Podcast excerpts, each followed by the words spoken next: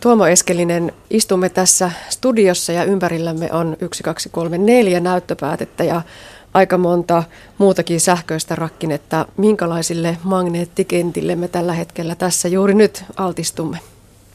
No tässä ympäristössä tyypillisiä on hyvin pientaajuiset magneettikentät. Ja puhutaan 50 Hz alueesta tai alle, alle 300 Hz alueesta. Ja sitten tässä ympäristössä voi myöskin olla niin sanottuja välitaajuisia magneettikenttiä, jossa taajuus on hieman korkeampi.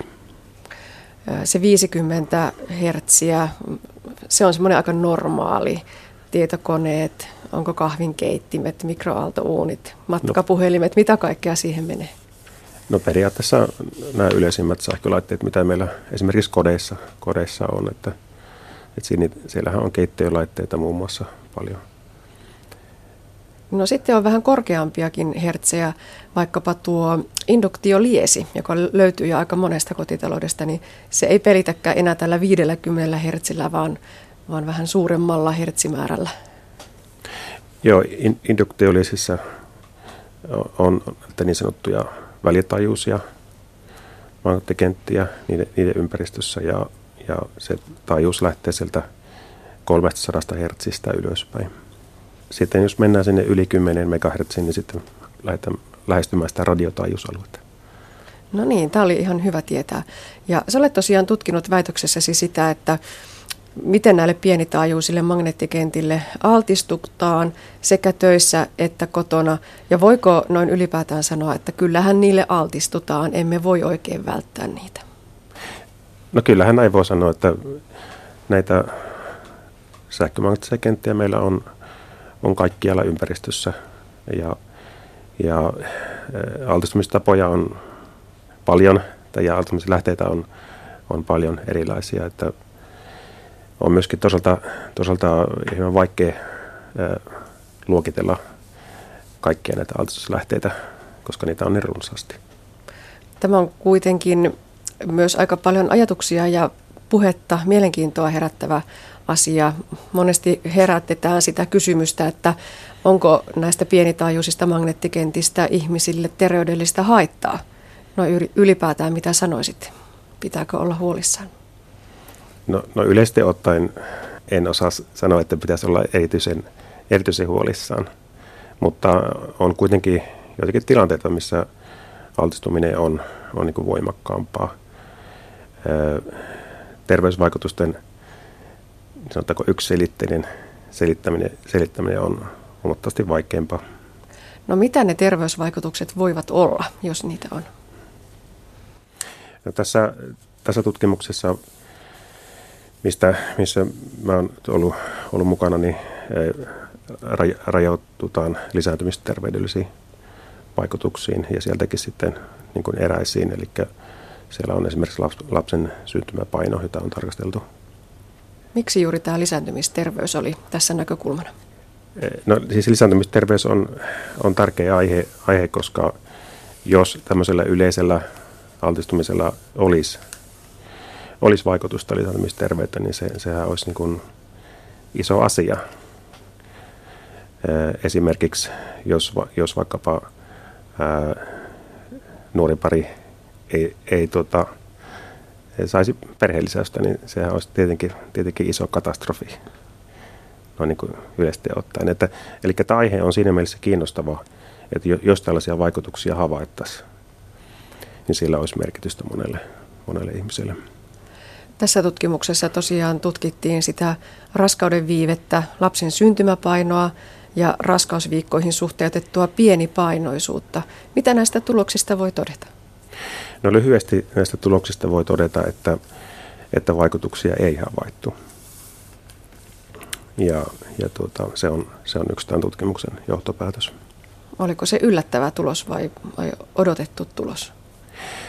Aikaisemmissa tutkimuksissahan, silloin kun tätä tutkimusta käynnistettiin, niin, niin oli viitteitä tietyistä mahdollisista vaikutuksista, esimerkiksi just tähän raskauden viivästymiseen. Mutta, mutta tuota, tässä tutkimuksessa niitä vaikutuksia ei sitten pystytty vahvistamaan. Tämä tutkimus on epidemiologinen tutkimus. Mitä, mitä se tarkoittaa käytännössä tällaisen tutkimusaiheen kohdalla?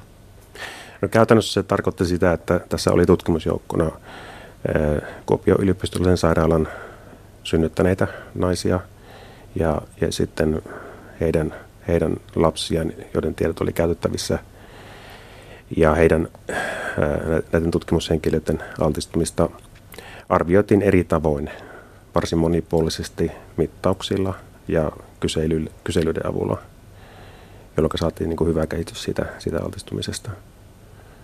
Niin, tämä on varmaan vähän hankala tutkimusaihe, koska emme voi muodostaa verrokkiryhmää, joka ei altistuisi magneettikentille, vaan kaikki me joka tapauksessa jossakin määrin altistumme. Joo, kyllä näin, näin on, että, että on, on hyvin vaikea löytää sellaista, sellaista ryhmää tutkimushenkilöitä, jotka eivät ollenkaan altistu, mutta, mutta tässä nyt sitten tämä ongelma on niin ratkaistu sillä tavalla, että on kuitenkin pystytty löytämään enemmän altistuneita ja vähemmän altistuneita tutkimushenkilöitä. Mutta tuo on niin kuin ihan yleinen ongelma tämän tyyppisissä epidemiologisissa tutkimuksissa, jotka liittyy näihin pientajuisiin magneettikenttiin. Tässä tutkimusmenetelmänä käytettiin tällaisia lyhytaikaismittauksia. Kerro hieman lisää niistä. Näitä lyhytaikaismittauksia, niillä tarkoitetaan ihan tällaisia pistemittauksia, jotka tehtiin tietyssä paikassa asunnossa ja sitten tällaisia 20 minuutin mittauksia, jossa, jossa tuota, henkilö kantoi kanto tällaista mittaria 20 minuutin ajan asunnossa. Ja näistä lyhytaikaismittauksista saatiin, saatiin tai niitä niin kuin, ää, käyttökelpoisuutta arvioitiin kahdessa osatutkimuksessa – että miten hyvin ne kuvaa sitä pitempiaikaista altistumista. Ja, ja saatiinkin tuloksena, että, että kyllä näistä esimerkiksi pistemittauksista saadaan ihan käyttökelpoista tietoa, jota voidaan, voidaan sitten käyttää ja käytettiinkin tässä epidemiologisessa tutkimuksessa. Niin, olette nimenomaan tämän riskin arvioinnin kannalta ihan toimiva, pelittävä menetelmä. Se on ihan käyttökelpoinen menetelmä, mutta tietysti sen rajoitukset pitää ymmärtää, koska, koska pistemittauksiin myös liittyy tämmöistä niin sanottua virheluokittelua. Ja, ja se tuota, täytyy niin kuin ymmärtää sen merkitys, koska, koska muuten voisi tulla virheellistä ää, riskiarviointia. No kuinka suuria ne erot altistumisen määrän suhteen olivat näiden eri koehenkilöiden välillä? No tässä liikuttiin tyypillisesti siellä aika lähellä, lähellä sitä niin kuin taustatasoa. Tässä sanotaanko niiden henkilöiden kohdalla, jotka tulkittiin ei-altistuneeksi. Ja, ja sitten puhutaan ää, selvästi alle yhden mikrotasilan tasoista sitten myöskin näissä, jotka altistuivat enemmän. No niin kuin kaiken kaikkiaan tässä tutkimusryhmässä niin oli suhteellisen vähän korkeasti altistuneita henkilöitä, mikä sitten myöskin rajoittaa sitä tulosten tulkintaa. Mm.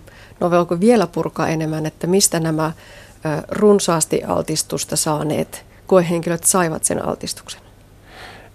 Niin kuten sanoin, niin tässä ei, ei ollut, ollut oikeastaan sellaista, niin, sellaisia henkilöitä kovinkaan paljon, jotka olisivat altistuneet voimakkaasti joka, joka siis rajoittaa tätä tulosten tulkintaa.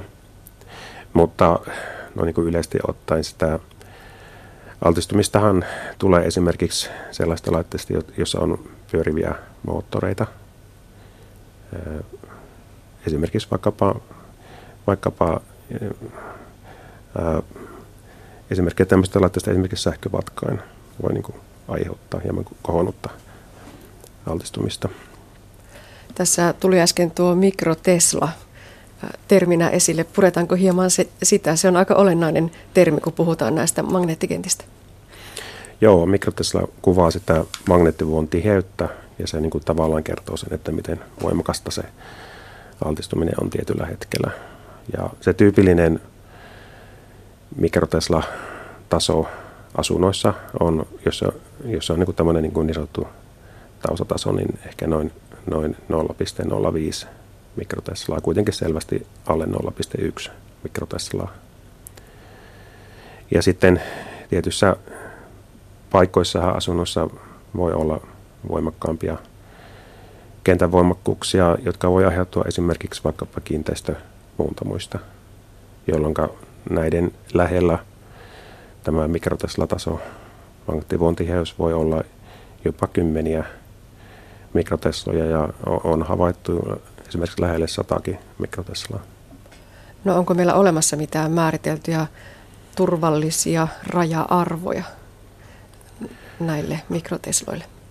Joo, tämmöiseen niin kuin, jos puhutaan niin kuin akuutista mm. altistumisesta, niin on olemassa tämmöisiä ohjearvoja, että näissähän ei, ei kuitenkaan liikuta lähellä, lähelläkään vielä niitä, niitä tasoja, mutta, mutta sitten just tämä, tällaiselle niin pitempiaikaiselle altistumisellehan ei ole olemassa mitään raja-arvoja tai ohjearvoja. Ja tässä epidemiologisessa tutkimuksessa oikeastaan se ei, se ei ole kauhean oleellista, että, että ylittyykö se ohjearvo tai ei. Että halutaan vain löytää, löytää sellaisia tutkimushenkilöitä, jotka altistuu enemmän verrattuna joihinkin toisiin. No yksi tässä tutkimuksessa mukana olleista altistuvista henkilöryhmistä olivat kassatyöntekijät. Tuomo Eskelinen, mitä tästä osatutkimuksesta voi todeta? Joo, tämä kassatyöntekijöiden äh, magneettikentän altistumisen arviointi liittyy siihen, että, että kun tämä tässä välitaajuusalueella näillä yli 300 Hz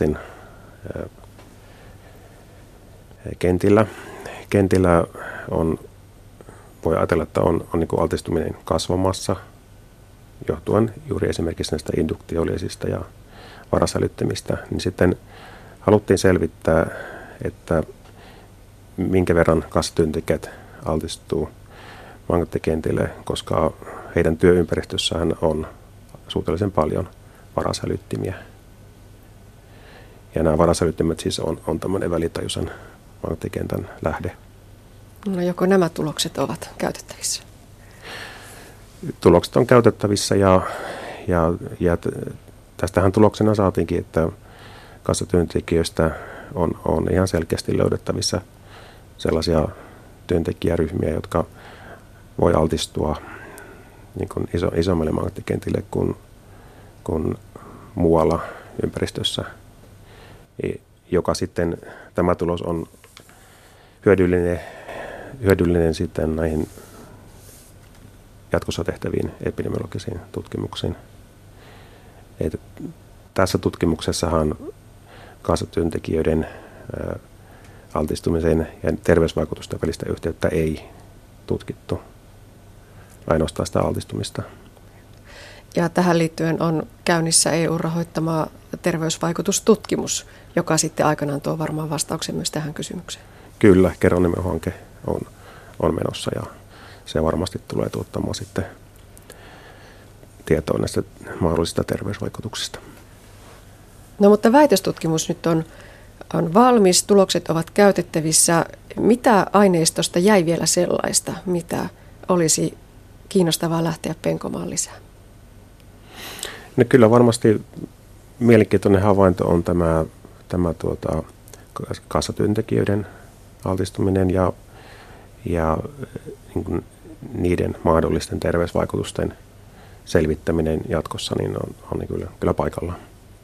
No voiko tästä seurata käytännön toimia, kuten sellaista, että vaikkapa niitä varasälytin järjestelmiä sijoitetaan myymälöissä eri tavalla kuin nyt nimenomaan ajatellaan, että turvataan se kassatyöntekijöiden terveys? No jos halutaan, halutaan niin kuin, tietyllä varovaisuusperiaatteella toimia, niin kyllähän altistumista pystytään vähentämään suhteellisen helpoilla konsteilla sekä teknisesti sillä, sillä että mitä tekni, tekniikkaa käytetään, tai sitten sijoittelemalla ne varasälytinportit kauemmaksi työntekijöistä. Et suhteellisen yksinkertaisella keinolla kyllä on, on mahdollista pienentää, pienentää altistumista. No entä sitten kotona? Onko jotain, mitä altistuksen pienentämisen eteen voi kotioloissa tehdä? Induktioliesien oikea käyttö vähentää hajasoteilyä. Esimerkiksi se, että käytetään oikein kokoista kattilaa siinä, siinä oikeassa, täsmälleen oikeassa kohdassa sitä induktioliettä, niin se, se vähentämällä sitä hajasäteilymäärää määrää pystytään myöskin pienentämään altistumista